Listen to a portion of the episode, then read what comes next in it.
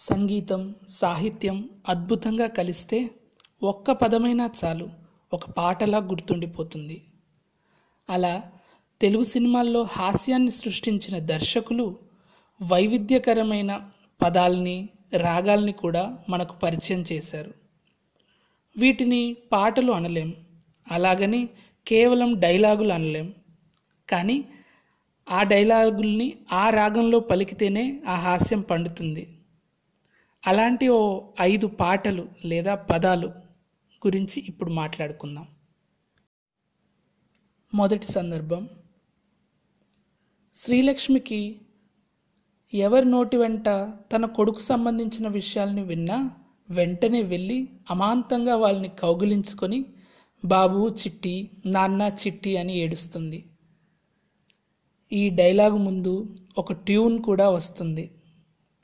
జయమ్ము నిశ్చయమ్మురా చిత్రం కోసం జంధ్యాల గారు ఈ కామెడీని సృష్టించారు. ఇప్పుడు మీరు చాకు అన్నారా? అవునమ్మా చాకుల్లా ఉన్నారన్నాను. ఏం తప్పనానా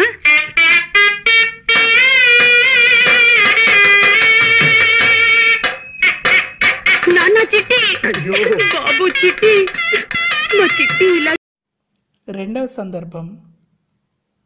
పిసినారి అయిన కోట శ్రీనివాసరావు తన దగ్గర పనిచేసే బ్రహ్మానందంతో కలిసి బస్ స్టాండ్లో ఛాయ్ అమ్ముకుంటుంటాడు. అనుకోకుండా వాళ్ళని తన బావమరిది చూడగానే ఛాయ్ పిఓజీ అని పాడుకుంటూ తప్పించుకుంటారు. అహనా పెళ్ళంట చిత్రం కోసం జంధ్యాల గారు ఈ కామెడీని సృష్టించారు.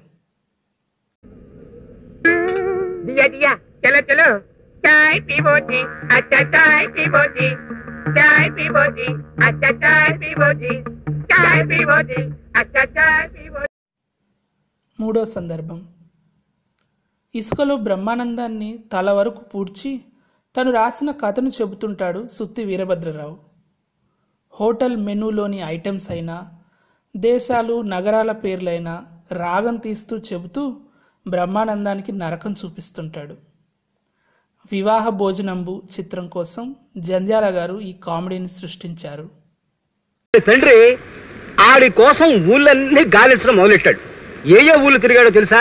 హైదరాబాదు ఆదిలాబాదు సికిందరాబాదు అహమ్మదాబాదు ఫకీరాబాదు పైసలాబాదు గజియాబాదు అబ్దుల్లాబాదు జఫారాబాదు హుస్సేనుబాదు నా బొంద బాదు నా శ్రాద్ధం బాదు నా పిండాకోడు బాదు ఆటన్నిటితో నాలుగో సందర్భం.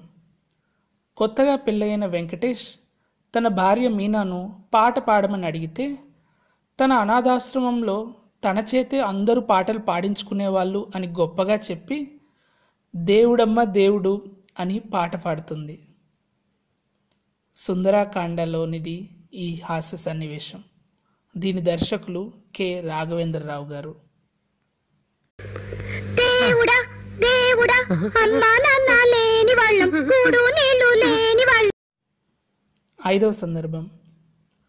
రైలులో పరిచయమైన స్నేహ తన ప్రేమని ఒప్పుకోలేదని రవితేజ బాధపడుతుంటే తనని ఓదార్చడానికి వేణుమాధవ్ ఇలకత మఫిలియా అంటూ పాట అందుకుంటాడు. వెంకీ చిత్రం కోసం శ్రీను వైట్ల గారు ఈ కామెడీని సృష్టించారు.